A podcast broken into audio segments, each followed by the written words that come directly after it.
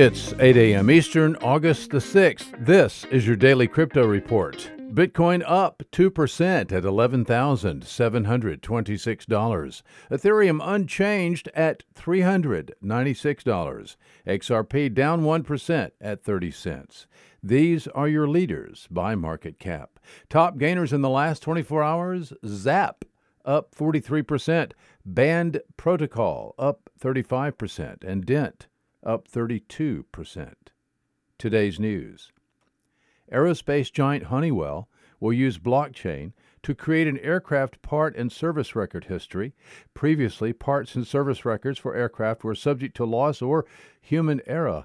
These records are critically important in the aviation industry. Honeywell subsidiary Go Direct Trade believes putting the records on an immutable blockchain will solve the problem.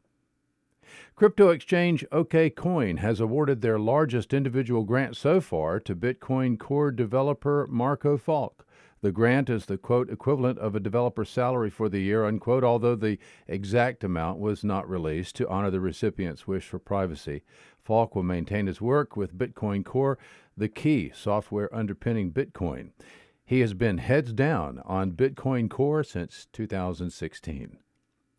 Republic is a crowd equity platform and has successfully raised $16 million through the sale of its Republic Note security token.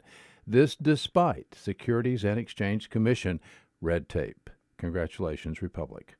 Today's episode is sponsored by the digital marketplace Ungrocery. If you've ever cared about who your food comes from, Ungrocery, the place to shop. The food people are online at ungrocery.com. Visit us at dailycryptoreport.io for sources and for links. Find us on social media, add us to your Alexa flash briefing, and listen to us everywhere you podcast under Daily Crypto Report.